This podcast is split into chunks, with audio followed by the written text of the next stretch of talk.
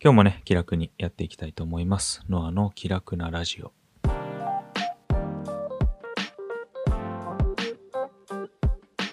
あのね、最近、なんかこう、責められるっていうことがね、あの、多々あるんですよね。まあそれは、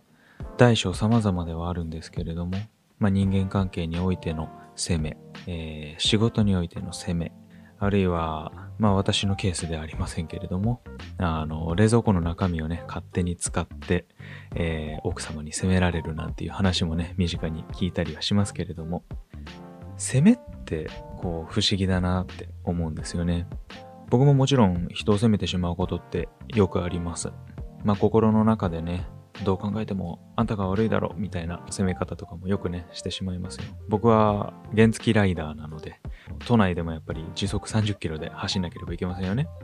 ただやっぱり後ろからあの車の運転手さんには煽られるわけですよ。ただ一方で30キロ以上で走ると当然のように警察に、えー捕まってしまいますよね。まあ、このジレンマ、誰にこの怒りの矛先を向ければいいのかは果たしてよくわかりませんけれども、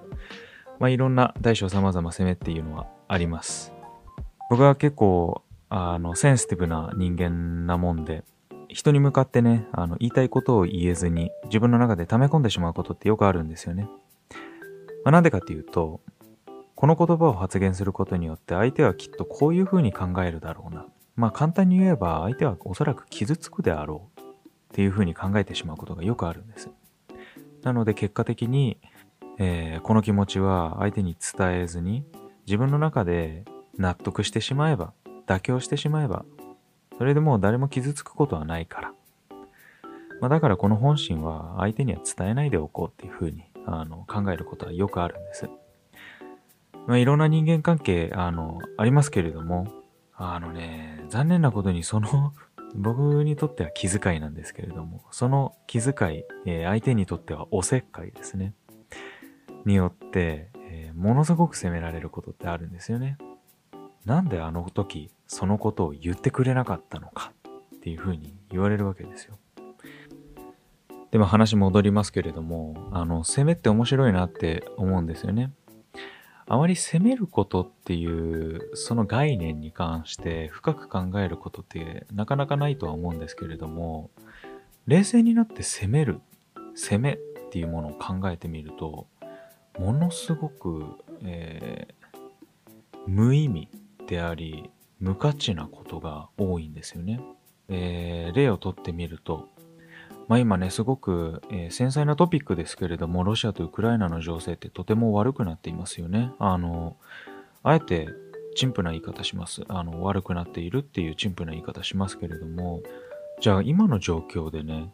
プーチン大統領のことを責めたら、あるいはロシア軍のことを責めたら、えーその問題って解決すると思いますか？答えってすごくシンプルで、絶対に解決ってしないんですよね。まあ、そもそもプーチン大統領、こういう SNS だったりとかメディアって見ない、聞かないって言われてるんですよね。だから側近の人が言ったことが基本的に彼の中での世の中を知る、その情報、唯一の情報源だっていうふうには言われています。だから、僕みたいにあの影響力もない一、えー人間がこういう SNS とかメディアで何かを発信して攻めたところで状況って何一つとして変わらないんですよね。仮に僕がこういうメディアでプーチン大統領のことを責めたとしても、それって何の影響力も持たないんです。まあ、身近な例をとってみてもまるっきり同じですよね。まあ、例えば僕さっき、えー原付の話しましたけれども、じゃあ後ろ走って、えー僕のことを煽ってくるドライバーさんのことを責めたとして、状況って改善するかっていうと、そうではないですよね。で、なんでかっていうと、これまあロシアの問題も、あの原付の問題も、まるっきり同じことが言えるんですけれども、攻めたところで根本的な問題にアプローチできていないからなんですよね。まあ、ロシアの情勢のことに関して根本的な問題がどこかって言われるととても複雑で難しい部分だとは思うんですけれども、じゃあまあ原付の話をね、取ってみて、えーください。原付の、えーまあこれ僕なりの解釈にはなりますけれども、問題がそもそも何かっていうと、えー、今2022年ですけれども、いまだに30キロ制限を設け続けるっていうのは一つの根本的な問題にはなっているんですよね。あの、原動機付き自転車ですかね、正式名称。もともとは自転車にエンジンつけましたっていうのが原付きの起源ですけれども、当時のお写真とかって見たことある方いらっしゃいますかね？あの、Google とかで検索してみると出てくるんですけれども、あの、面白いですよ。いや、絶対、あの姿は見たことあるし、実は今世の中そこら中走り回ってるような見た目してるんです。何かっていうと、電動自転車。電動自転車と見た目がまるっきり同じなんですよ。まるっきりって言うとちょっと大げさかもしれないですけれども、まあ、何が言いたいかっていうと、原付が走り始めた当初の、えー、性能っていうのは、えー、今でいう、えー、電動自転車みたいな性能で、当時の技術的にはどれだけ頑張っても当時の原付っていうのは20キロまでしか出なかった。出すことができなかった。そうなんですね。だから、えー、それに付随してまあもっといろんなね理由はいくつかあるんですけれども、えー、結果的に最終的に、えー、法定速度は30キロっていう風に制定されたんですね。で一方で今2022年の時点でじゃあ原付の技術ってその当時とまるっきり同じかっていうとえどう考えても違いますよね。今原付多分出そうと思えば70キロか80キロは多分出ると思います。あの特に新型2022年式の、まあ、原付が思いっきりアクセル回したら余裕で7、80キロは出ると思いますね。性能的に。あのもちろん制限速度とかそういう法律とか無視したっていうまあ変な前提がありますけれどもあの、まあ、どう考えても当時の、えー、性能と比べると格段に4倍5倍あるいはそれ以上に性能って良くなっています。で法律はというと当時のまんまなんですね。30キロのまんま。で30キロで、まあもちろんね、あの、じゃあ原付の免許どうするかとか、普通車免許でね、原付に乗れるようにする、なんかそういう部分も改定した方がいいんじゃないかっていう声もたくさん上がってはいるとは思うんですけれども、まあちょっと一旦その話は置いといて、まあ少なくともね、あの、法定速度が30キロのままっていうのは、あまりにも合理的な発想ではない、合理的な決断ではないというふうに僕は考えています。で、まあいろいろと話戻しますけれども、あの、後ろで煽ってきているドライバーさんを、えー、責める。僕がじゃあ例えば30キロで走っていて、えー、煽ってくるドライバーさんに向かって、煽ってくるの危ないぞと。お前がやっていることは、えー、道徳的じゃないと。ふざけるんじゃないと。えー、そういうふうに、まあ、責めたとしますよね。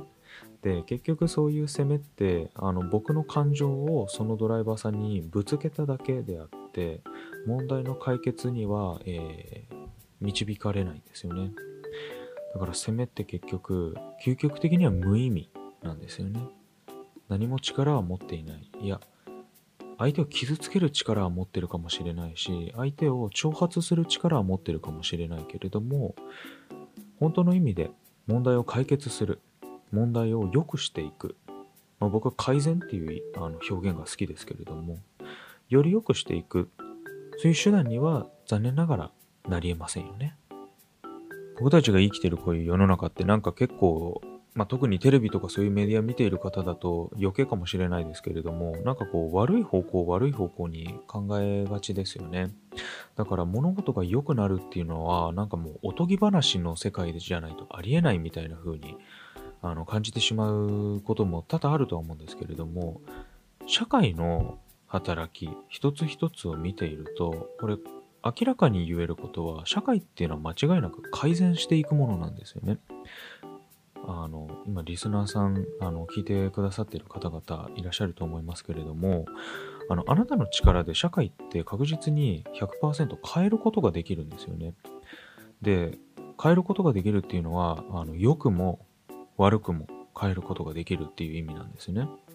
で、僕は単純な人間なので、物事っていうのはやりようによっては必ず改善することができるっていうふうに思っています。そしてその改善の手段に用いるべきなのは責めることではなく、えー、許容してあげることあるいは受け止めてあげることっていうのかな？がとても有効的な手段なんじゃないかなというふうに考えています。よくあの理解することと受け入れることっていうのをねあの混合しがちなんですけれども僕にとって理解するっていうのは難しいことです。けれども受け入れるっていうのはねまたちょっと違うことなんですよね。よくあのあの人の痛みを理解するとかっていうことはいろんな本で書かれたり、まあ、本よりも曲ですよね曲に書かれることってとても多いと思っていますで、まあ、僕の価値観ですけれども人の痛みって究極的には理解できないと考えていますあのね中学生の時にあのあるとても僕の人生をね大きく、えー、変えてくれた出会いえー、人間関係があったんですけれども、まあその、まあとあるね、方と出会いまして、あの僕はその方と、あの、とても近しい関係になっていたんですよね。で、ある時その方に言われたんです。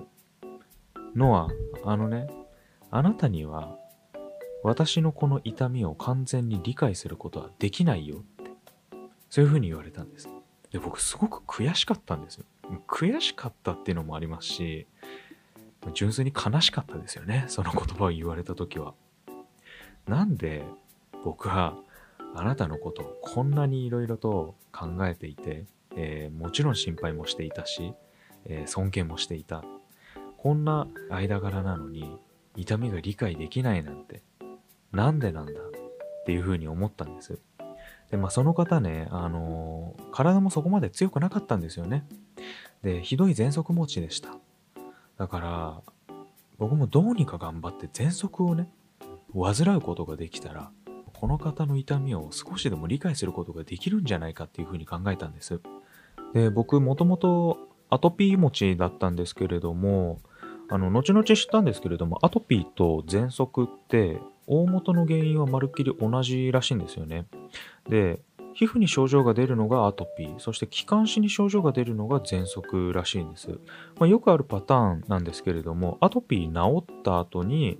え、何年か経って喘息になるっていうケースもちらほら見受けられるんですよね。あの逆ももちろんまたしかりなんですけれども。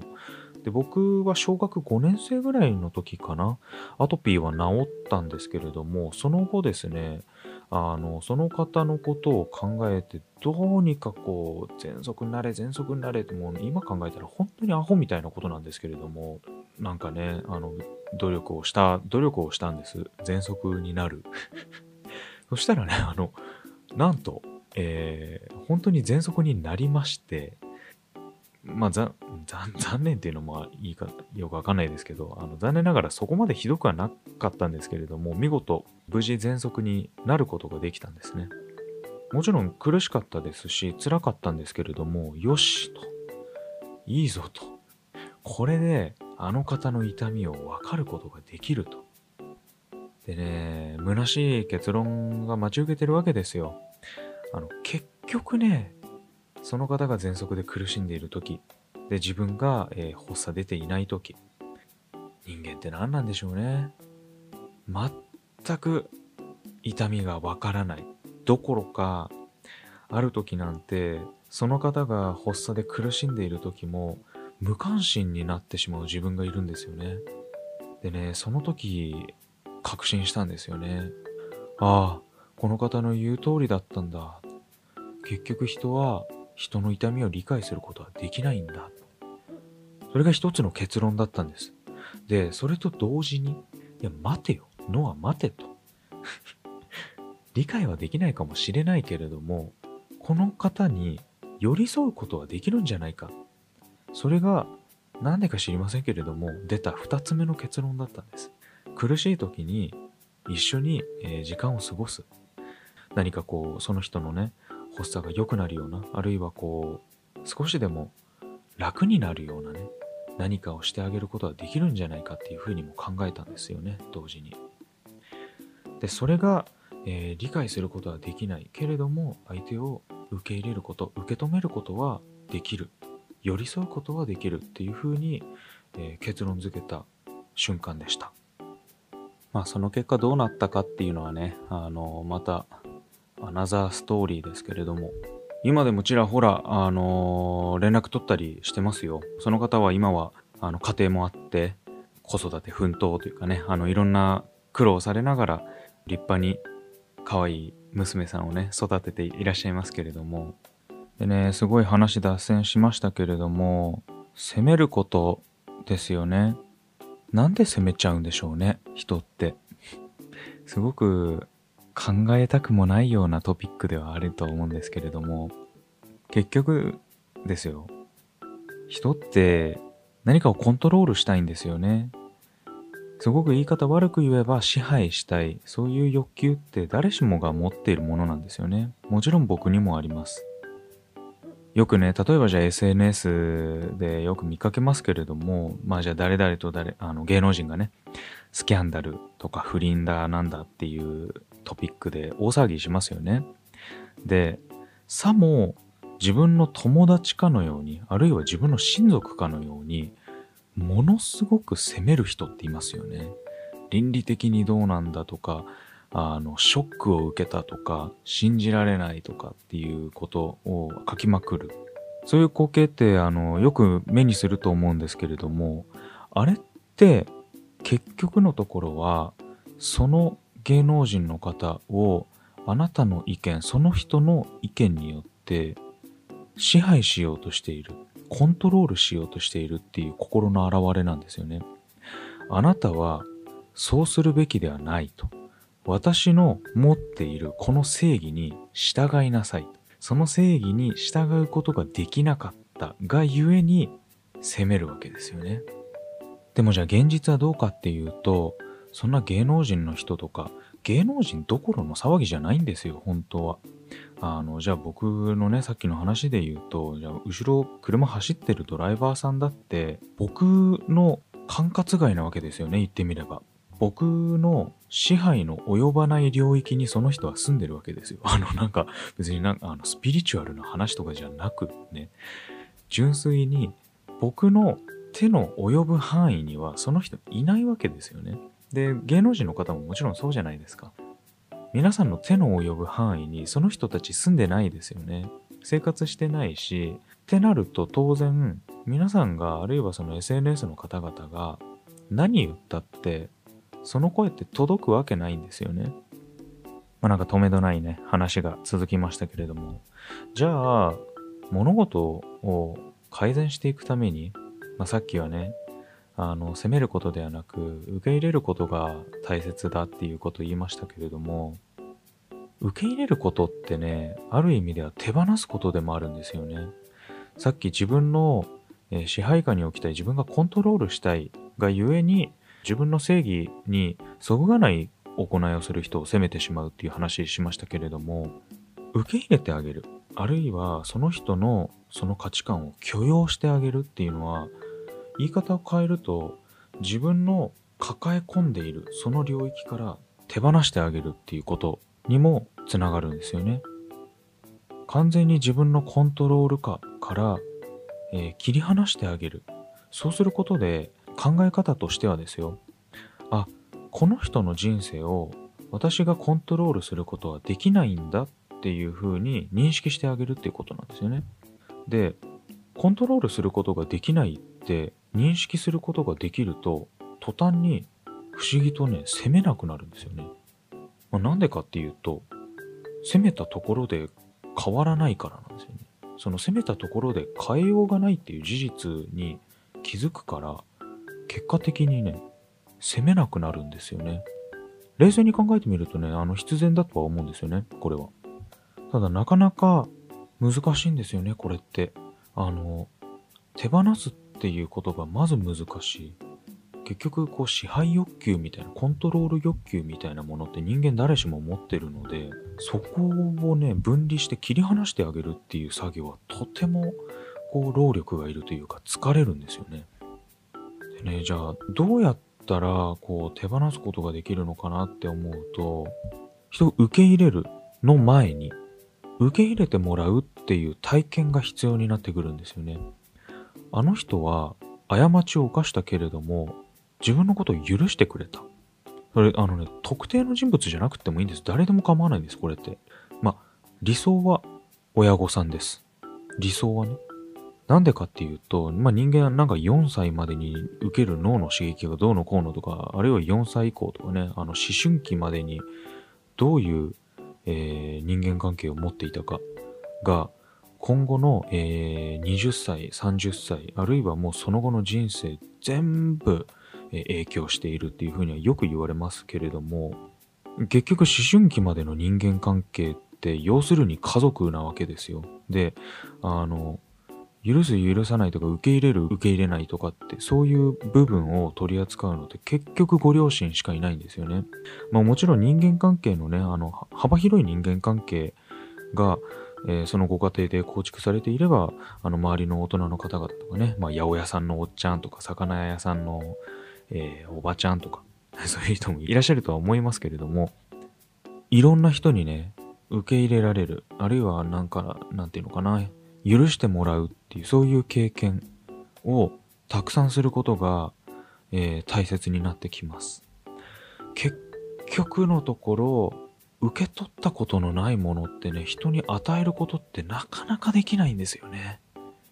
教わったことないけど、やってって言われるみたいな。で、これ結局人間関係においても、あるいは今、えー、お話ししているトピックで言えば、人を許すこと、えー、受け入れることっていうのも、あの、同じステップを踏まないとなかなかすることってできません。やっぱり練習とか訓練が必要になってくることなんですよね。だから、これはね、難しいことなんですよね。受け入れられてください。許されてください。みたいな、なんかそんなこと言ったって、そもそもそうしてくれる対象が必要なわけですからね。でもあの、多分ね、周り振り返ってみると、一人か二人いると思います。そういう人。なんか、なんか優しい人と。なんか、普段遊びには出かけないんだけど、遊びには出かけないんだけど、あいつといるとなんか居心地いいんだよな、みたいな。なんか、あいつ攻めてこないんだよな、とか。なんかあの人、いっつも優しくこう、受け止めてくれる、みたいな人って、多分ね、一人か二人はね、いらっしゃると思います。あの、いらっしゃらなかったら、うん、あの、僕のこの SNS にコメントください。僕、基本的に責めたりはしません。あの、諭すことはもしかしたらあるかもしんないですけど決して責めてるつもりはないです。まあでもね、あの、それぞれ皆さんの人間関係、そういう方ってね、一人か二人はいらっしゃると思うんですよね。ぜひ、そういう方との関係性、時折思い返して SNS とかで連絡取ってみるといいんじゃないですかね。でね、そうやって、あの、訓練積んで、あの、不思議な訓練ですけれども、人から受け入れてもらうとか、受け止めてもらう、そういう経験をたくさん積むことによって、あのね、なんとなくでも分かってくるんですよね。その心地よさというか、で、受け止めるっていうのがどういうことなのか、受け入れてあげるっていうのがどういうことなのかっていうのも、おのずと分かってくると、だんだんね、人にもできるようになってきます。これ不思議なもんで、なんか、タイミングはちょっと多分人それぞれだとは思うんですけれども、やっぱりね、ちょっとずつその温かさに触れていくと、徐々に徐々にそういうことっていうのはできるようになってくると思います。もちろんね、僕も含めなんですけれども、やっぱりこう、人を責めてしまうことってどうしてもありますし、なんか癖みたいな感じなんですかね。完全に切り離すっていうのはものすごく難しいことだと思いますけれども、ちょっとずつでいいんですよね、結局。少しずつ、あの、人を受け入れていく。えー、責めないようになっていく。あの、そういう風にね、あの、不思議となっていくもんです。で、それがね、結局こう社会を改善していく鍵なんじゃないかなっていうふうに僕は考えています。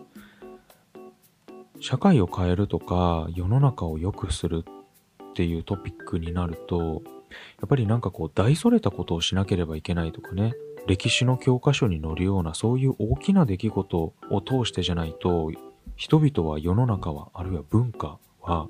変わらないっていうふうにあの感じている方えー、考えていらっしゃる方って多いと思うんですけれども、僕はね、むしろ一人一人の意識にこそ社会の改善の鍵って潜んでいると思うんですよね。まあ話せば長くなりますので、あのまあ long story short にしますけれども、結局世の中を形成するのって国民一人一人なんですよ。あの政治家じゃないんですよ、これって。政治家は最終的に、あの、これまあ民主主義っていう大前提のもとですけれども、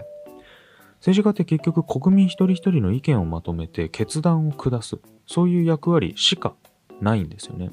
で、じゃあ、その決断を下す大元の意見、誰が発してるかっていうと、僕であり、あなたであり、皆さんなんですよね。結局国民一人一人が意見を発する、考える、えー、そして何かしらのアクションを起こす。それが結局国を形成していくっていう価値観のもとの話なんですけれども、まあ、話戻すと、結局ね、あの大きな影響力を持ってる人が、えー、何か大きなことをやったとしても、その影響力ってこれ一時的しか影響しないんですよね。いろんな歴史を振り返ってみると、いろいろ分かってくると思います。あの、あえて今ここで一個一個例は挙げませんけれども、もしご興味ある方いらっしゃったらね、あの、ググってみてください。個の力ってすごいんですよね。なんでかっていうと結局組織って誰が形成してるかって個が形成してるんですよね。で個って結局皆さんお一人お一人のことを指してるんですけれどもそういう今この音声ね聞いてくださってる皆さんが責めることよりも相手を受け入れるっていうことを意識するようになった途端そこから生まれるねその個がえー、持つ影響力が組織にも及ぶんですよね。なんかそういう風に想像してみると、一人一人の意識ってすごく大きな力を持ってるって思いませんかね？僕が IT の世界に飛び込んでもうそろそろ3年が経つんですけれども、僕ね、この SNS、ある側面においてはまあ悲しいものもあるんですけれども、あの、すごくね、いいなって思うのは、個人の影響が大きいっていうところなんですよね。あの、一個人が大きな影響力を持っている場所だと思っています。で、そういう意識をね、持って発信を続けることってね、本当にね、僕にとっては大きないい訓練になっているんですよね。今聞いてくださってる皆さんも一人一人が子なわけですけれども、まあ、そういう個人個人に対して発信をしていく。そしてその聞いてくださってる方々が1ミリでもね、なんかこう、いい風に価値観が変えられて、で、責めることよりも、えー、受け入れること、受け止めることっていうのを意識するようになったら、もう本当にね、10年後、20年後の、あの、世界の未来は明るいですよ。もうね、なんか今の時代こういうこと言うと頭おかしいんじゃないかって思われますけれども、僕結構マジですからね。あの、世の中ってあの結構最初の方でも言ったかもしれないですけど、やりようによってはいくらでも改善することできますし、僕は今でもね、音楽で世界は平和になるっていうふうに本気で信じています。それだけ人間っていい影響力を持ってるんですよね。結局その影響力って使い方次第なんで、あの、まあ、包丁をどう使うかっていう話と似てるかもしれないですけどね、美味しい料理作ることもできますし、あの、命を殺めることもできますよね。影響力もまるっきり同じなんですよね。あの、人を傷つけることもできるし、あるいは人の心の傷を癒すこともできる。まあ、人間はそういうとても大きな影響を持っている、影響力を持っている。僕は本当にそれが素敵なことだと思ってます。だからどうかね、あの、責めるっていうことよりも、相手を受け止めてあげる、受け入れてあげる。そして、その後、えー、その人にどういうアプローチをすることができるか、時間に、えー、余裕のある時だけでもね、真剣に考える。なんかそういうことがね、できるようになったらいいなって 思ってます。そんな感じですかね。まあ、なかなか思う通りにはいかない世の中かもしんないですけどね。なんかまあ、この音声聞いてくださっている皆さんだけでもね、なんかちょっとでも気楽な気持ちになったら嬉しいなと思っています。